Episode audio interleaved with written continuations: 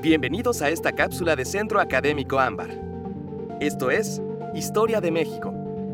El tema de hoy es Mesoamérica, su geografía y sus principales culturas. Comencemos. Tema 1.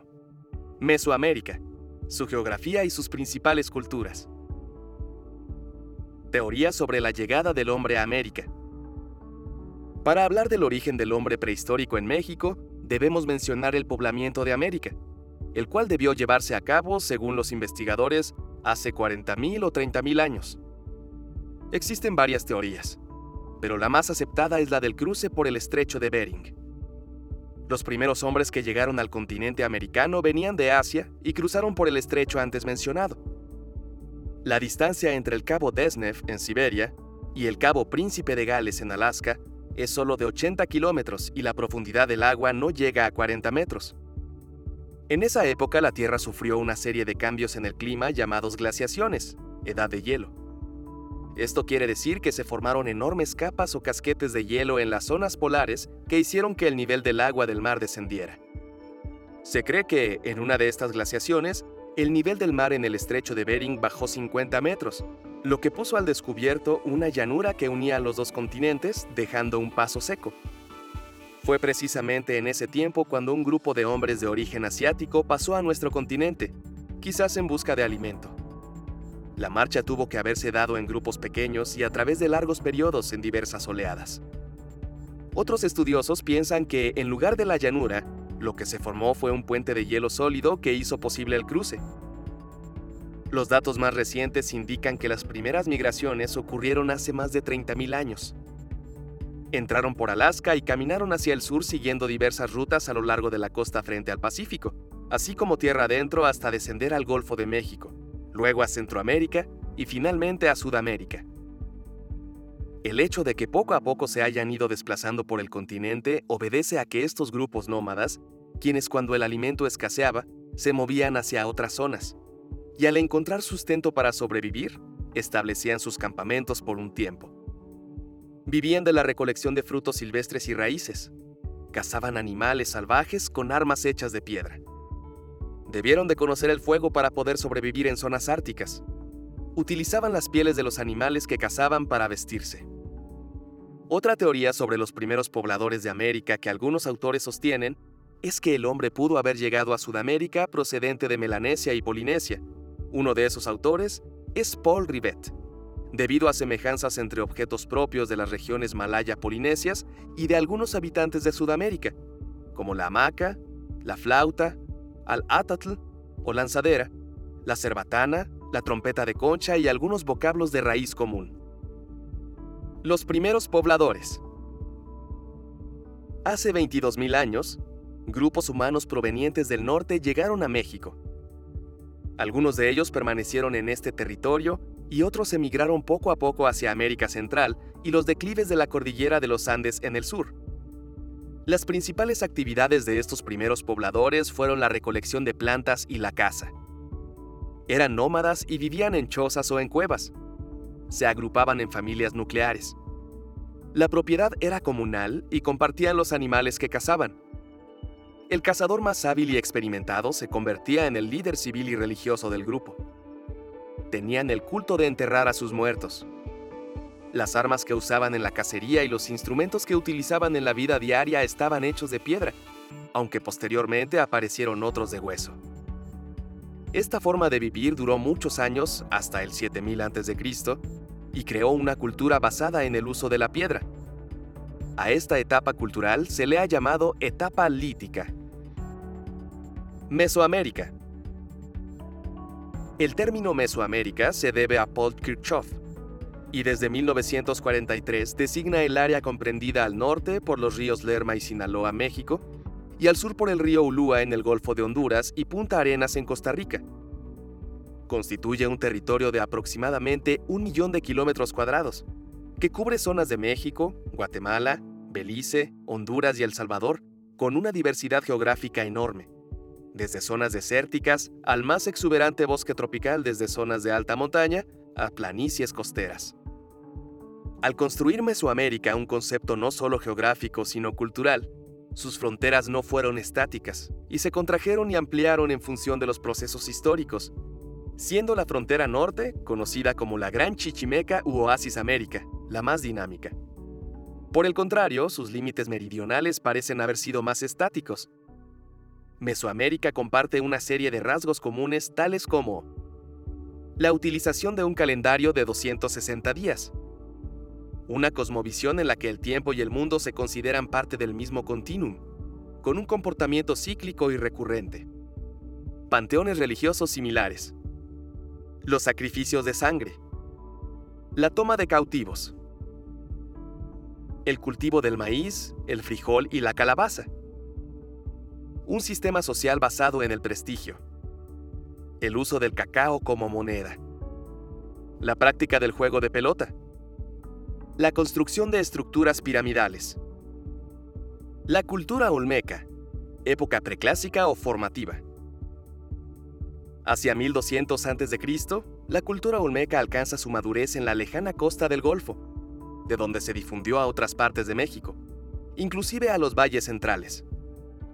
Los olmecas inventaron el arte de la escritura y una técnica para registrar fechas. Vivían en una sociedad estratificada y sus creencias parecen haber estado arraigadas en una religión más primitiva, basada en el chamanismo e incluso en el totemismo, por lo que cada tribu se identifica a sí misma con determinado animal, que era su progenitor y protector. A finales del segundo milenio antes de nuestra era, surgen los primeros centros ceremoniales olmecas, adornados con pirámides y palacios construidos en torno a plazas cubiertas con mosaicos. Los olmecas estaban gobernados por reyes que eran atendidos por guerreros y cortesanos. La escultura y pintura de fina ejecución tomaron el lugar de las artesanías domésticas. En vez de una sencilla religión, los complejos rituales exigieron una jerarquía de sacerdotes que se convirtieron en la primera clase intelectual de Mesoamérica. Registraron el movimiento de las estrellas, estudiaron los misterios del tiempo y del espacio. Se da un progreso de tribu a Estado, el pueblo que transformó de esa manera la estructura social de México vivía en la región costera que aproximadamente corresponde a la parte sureste del actual estado de Veracruz. En esta tierra caliente abunda el hule, por lo que a sus habitantes se les llamó arbitrariamente Olmecas, que significa pueblo de hule. Lo que generalmente se considera área olmeca fundamental ocupa una superficie de aproximadamente 18.000 kilómetros cuadrados en el litoral del Golfo de México que al oeste está limitada por el río Papaloapan y al oriente por el río Tonalá. Antes del año 1300 a.C., el área de San Lorenzo fue poblada por vez primera de agricultores que ya conocían la alfarería. El centro ceremonial de San Lorenzo, localizado cerca del río Coatzacoalcos en la costa de las tierras bajas del estado mexicano de Veracruz, mide más de un kilómetro en una línea que corre de norte a sur y no tiene ninguna gran pirámide. Se han encontrado muchos basamentos de casas. A juzgar por su número, la población pudo haber llegado a mil personas, aunque es obvio que San Lorenzo servía como centro ceremonial a un número mucho mayor de gente del campo circundante. El sitio es notable por sus grandes figuras de piedra. Además de las nueve cabezas colosales que se encontraron ahí, sus obras más espectaculares son las enormes esculturas que han sido llamadas monumentos. Entre los logros más notables de la gente de San Lorenzo está la construcción de un sistema de desagüe muy complejo, la más antigua forma de control hidráulico que se conoce en el Nuevo Mundo. Las construcciones de la venta son de tierra o de barro seco y casi no hay estructuras de piedra. Los monumentos están agrupados en torno a una plaza rodeada de columnas de basalto. Los estudios de este lugar muestran que fue planificada con mucho cuidado y que su construcción siguió un eje central se encuentra presente el concepto de centro ceremonial y la sensación de orden y simetría. Las personas de alta jerarquía a veces eran enterradas bajo las plataformas o en montículos artificiales. El más notable de estos entierros fue la tumba A de la Venta.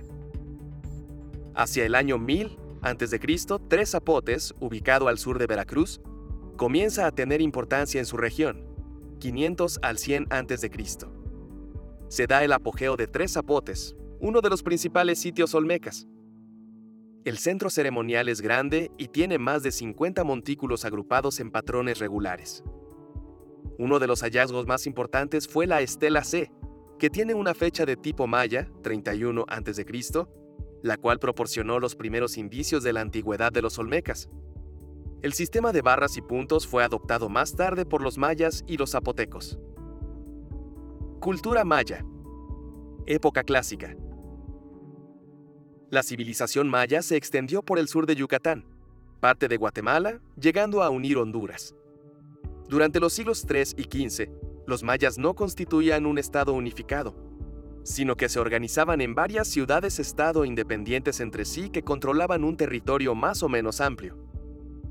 Tampoco hablaban una sola lengua. Las construcciones mayas se hicieron de madera y piedra básicamente. Entre las maderas se prefirieron la caoba y el zapote por ser muy resistentes a los ataques de las termitas. Entre las piedras se usaron caliza, arenisca, mármol, etc. Realizaron todo tipo de construcciones, palacios rectangulares y alargados, templos, juegos de pelota, calzadas que unían las ciudades principales, fortificaciones, baños de vapor, temazcal. Se conservan importantes pirámides escalonadas en piedra. En lo alto de estas se colocaba el templo. Estaban decoradas con pinturas de una variada gama de colores y relieves. Algunas de estas son inscripciones de la escritura jeroglífica maya, aún no descifrada completamente. Las construcciones más importantes de esta época fueron Copán, Quiriguá, Piedras Negras, Palenque y Tikal. Los mayas desarrollaron el sistema de escritura más completo de todos los pueblos indígenas americanos. Con él escribieron todo tipo de textos, de medicina, de botánica, de historia, de matemáticas, de astronomía. Se conservan, además de las inscripciones, algunos códices destacando por su importancia los siguientes. El Códice de Dresde, escrito en el siglo XIII. Contiene un tratado de adivinación y de astronomía. El Códice de París, posiblemente del siglo XIII. Contiene profecías y adivinaciones.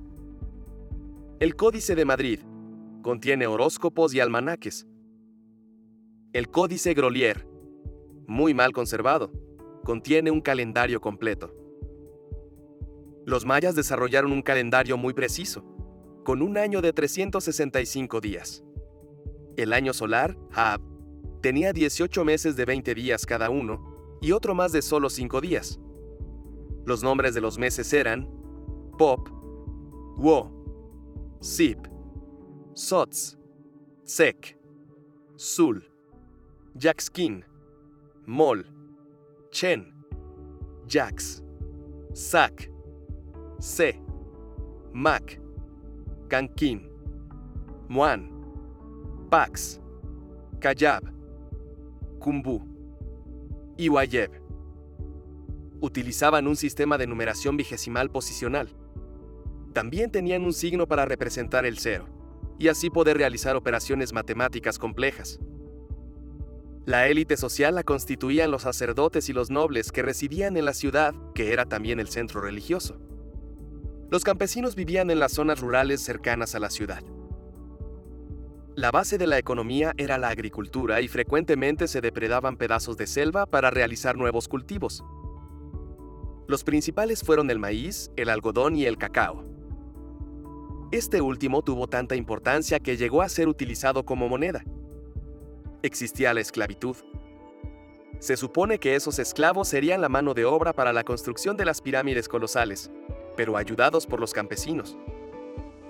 También debieron existir grupos de artesanos especializados. El principal espectáculo de los mayas era un juego de pelota parecido al fútbol actual. Según algunos investigadores, los jugadores eran prisioneros de guerra y se decapitaba a los que perdían. Pero en realidad era más que un simple juego. Era un ceremonial religioso que representaba el paso de los astros y el sol representado por la pelota, que es fuente de vida. Los mayas creían que antes de existir nuestro mundo habían existido otros, pero que estos habían sido destruidos por diferentes catástrofes. El universo tenía tres partes. El cielo, la tierra y el inframundo. El cielo tenía 13 capas, la última de ellas en contacto con la tierra, y cada una gobernada por uno de los Oshalahuntiku. El dios Itzamna, a quien se representaba con forma de reptil o iguana, regía el cielo en su conjunto. El inframundo estaba debajo de la tierra y estaba dividido en nueve capas. Cada una de estas capas era gobernada por uno de los Bolonticú o señores de la noche. Había además otros dioses que actuaban sobre las cosas cotidianas. El maíz, la miel, los mercados, etc. Cultura teotihuacana. El Gran Valle de México forma en su extremo noreste otro secundario con una extensión aproximada de 600 kilómetros cuadrados, es decir, menos de una décima parte del área ocupada por el de México. Es el llamado Valle de Teotihuacán. Lo recorre el río San Juan, que constituye su drenaje principal y desemboca en el Valle de Texcoco. Está situado precisamente en el camino más fácil entre los valles de México y Puebla, hecho que, como veremos más tarde, le proporcionó una importante posición geopolítica. Aunque menos denudado que ahora, la profundidad de las tierras agrícolas nunca fue grande. Hay en cambio numerosos manantiales, además de las estaciones de lluvia que confluyen en las barrancas. El verdadero principio de Teotihuacán se produce en la fase siguiente.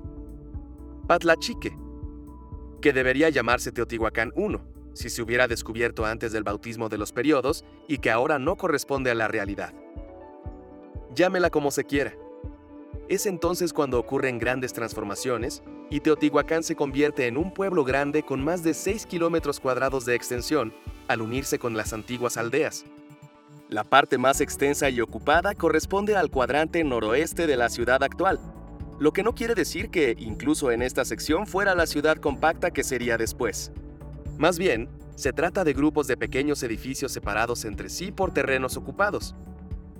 Hay indicios de que las casas ya tenían cimientos de piedra, aunque los muros y techos fueran de materiales tales que no han dejado huella. Por primera vez en Teotihuacán tenemos evidencias que sugieren la existencia de edificios públicos con muros de piedra y suelos de tierra compacta. La idea del templo es una novedad en Teotihuacán. Si bien en nada pueden compararse los templos a las realizaciones futuras, sin embargo, algunos estaban en el centro del área que más tarde sería convertida en la larga avenida que llamamos Calzada de los Muertos. Por tanto, desde entonces empezaría a considerarse como lugar sagrado. Su orientación es diferente a la que prevalecería en el futuro, pero ya presenta el concepto de una orientación ceremonial y hereditaria.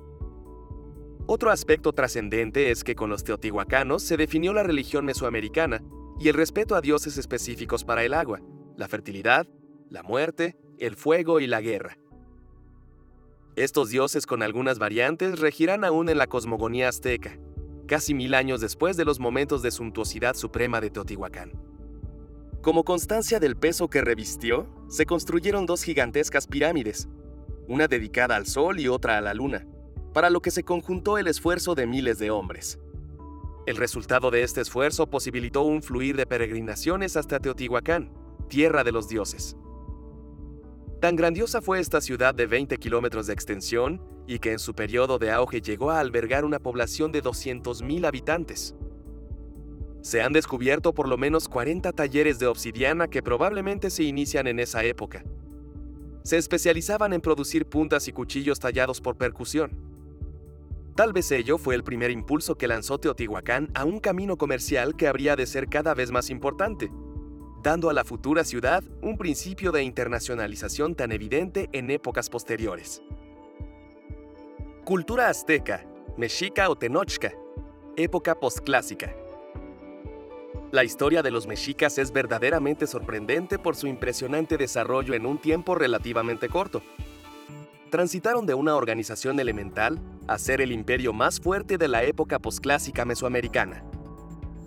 Su origen, según sus propias tradiciones, se sitúa en la mítica Aztlán, tierra de la blancura o de las garzas, y se estableció en el centro de una isla, en un lago.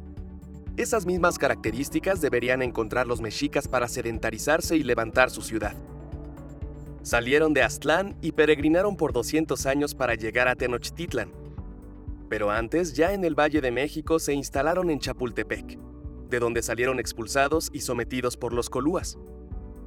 Siendo tributarios de los colúas, estos les ofrecieron ciertos márgenes de libertad si les auxiliaban para enfrentarse con los ochimilcas.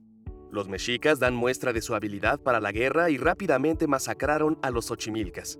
por lo que ahora, por determinación propia, deciden quedarse a vivir un tiempo en Culhuacán. En este lapso, los guerreros aztecas comenzaron a casarse con mujeres colúas, relacionándose socialmente con los descendientes de los toltecas. Años después, debido a desavenencias con los colúas, decidieron seguir su camino a la tierra prometida. En el Códice Azcatitlan, los mexicas registraron pictográficamente el origen de su ciudad en el lago de Tenochtitlan. Para sus vecinos de Texcoco, Azcapotzalco, Culhuacán y otras ciudades de la ribera del lago, esta no era más que una pobre tribu chichimeca semisalvaje que decían haber encontrado la señal para fundar su ciudad un águila sobre un opal devorando una serpiente, y toleraron su presencia sobre el islote deshabitado. Los aztecas, llamados también tenochcas o mexicas entre 1376 y 1427, fueron tributarios del señor de Azcapotzalco, pero su cuarto señor, Itzcoatl, inició una alianza con los texcocanos y derrotó a Azcapotzalco. Itzcoatl, junto con Tlacael, acordaron quemar los libros de pintura de los pueblos vencidos, creándose una nueva historia en donde Huitzilopochtli es considerado deidad suprema, y se dan ellos mismos parentesco con los toltecas. Además de este reinado, se efectuó una profunda reestructuración del Estado azteca, civil, militar y religioso creando sistemas administrativos y de consejo, que fueron la base de la consolidación de los mexicas. A Itzcoatl le sucede un hijo, Moctezuma I, quien organizó otra alianza con Texcoco y Tlacopan, para someter a Chalco iniciando su expansión hacia los cuatro puntos cardinales. Así surgió la Triple Alianza. Moctezuma II logró destruir el poderío de Texcoco, que había sido su aliado hasta entonces y así los aztecas lograron expandir sus territorios hasta Guatemala. De agricultores pescadores pasaron a ser principalmente guerreros, pero sin descuidar los aspectos anteriores. La nobleza mexica y los soldados de rangos superiores tenían tierras propias que heredaban a sus hijos. Sin embargo, su poderío se derivaba principalmente de los tributos que les pagaban los pueblos sometidos al supremo gobernante o Tlatoani. Bajo las órdenes del Tlatoani, había un gran número de funcionarios, jueces, sacerdotes, recaudadores de impuestos y comerciantes, pochtecas. Los pochtecas gozaban de la protección real y eran tan poderosos que en ocasiones hicieron la guerra por su cuenta. Se dedicaban no solo al comercio propiamente dicho, sino también al espionaje y a la trata de esclavos. Estos grupos pudientes se denominaban pili, y el resto de la población subordinada se le conocía como macehual. El grupo de los nobles crecía significativamente debido a las alianzas que sus señores hacían al procurar el casamiento de sus princesas con los conquistadores, por lo que aumentó su número de tal forma que ellos desempeñaban casi todos los cargos públicos. También la educación y la religión contribuían a marcar las diferencias sociales. Había escuelas para el macegual, el calpuli y otras para el pili, el calmecac. Sin embargo, el rasgo que caracteriza primordialmente a la organización de los pochtecas fue su culto a la guerra, estrechamente vinculada con su concepción religiosa. Así, el sol, que era su dios protector, necesitaba ser alimentado con sangre humana para realizar su diario recorrido y vencer a la noche y a la muerte. La guerra y el sacrificio ofrenda fueron dos elementos que daban sustento a su concepción de la vida. Por ello, los sacrificios se realizaban en el Templo Mayor de Tenochtitlan, cada año los mexicas celebraban 18 fiestas principales. Sus deidades fueron muchas, pero sobresalen Huitzilopochtli, Tlaloc, agua, Quetzalcoatl, viento, y Tezcaltipoca, noche, hermano gemelo y enemigo de Quetzalcoatl. En el terreno de la ciencia, los aztecas heredaron muchos conocimientos científicos de las culturas anteriores y supieron hacer uso de las matemáticas, la astronomía, la medicina la botánica y la zoología. En el espectro cultura, la arquitectura, la escultura y la literatura dejaron evidencias de su alcance. El Templo Mayor, las representaciones de Tlaloc, la Piedra del Sol y los libros sagrados códices aún podemos conocerlos. Cultura tarasca o purépecha. Los tarascos o purépechas, asentados en la región altiplánica oriental del estado de Michoacán, tuvieron como su centro al lago de Pátzcuaro y las regiones adyacentes que en aquella época generaban diversos productos tanto agrícolas como lacustres y forestales. El origen de los tarascos no ha sido aclarado.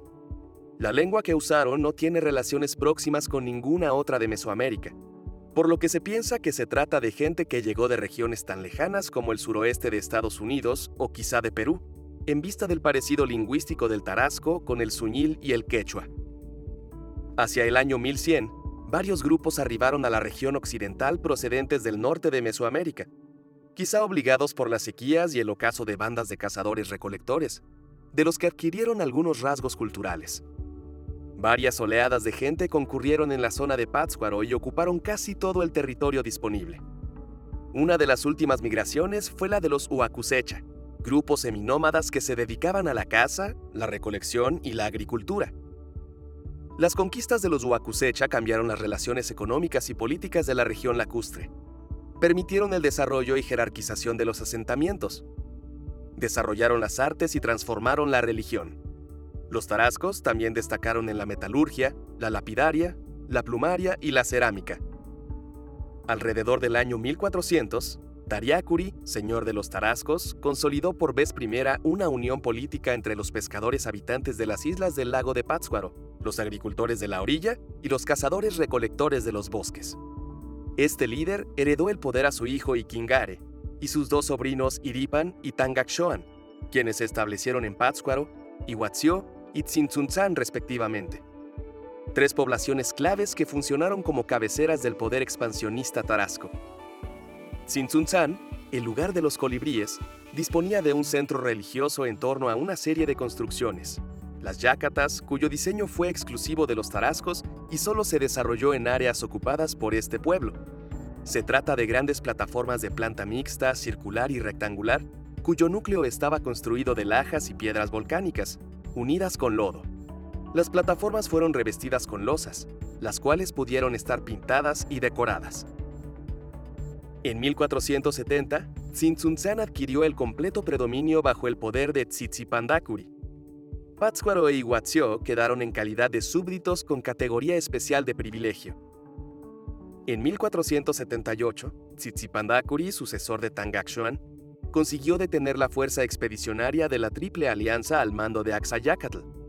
Este último tuvo que retirarse viendo muy reducido el número de su ejército inicial.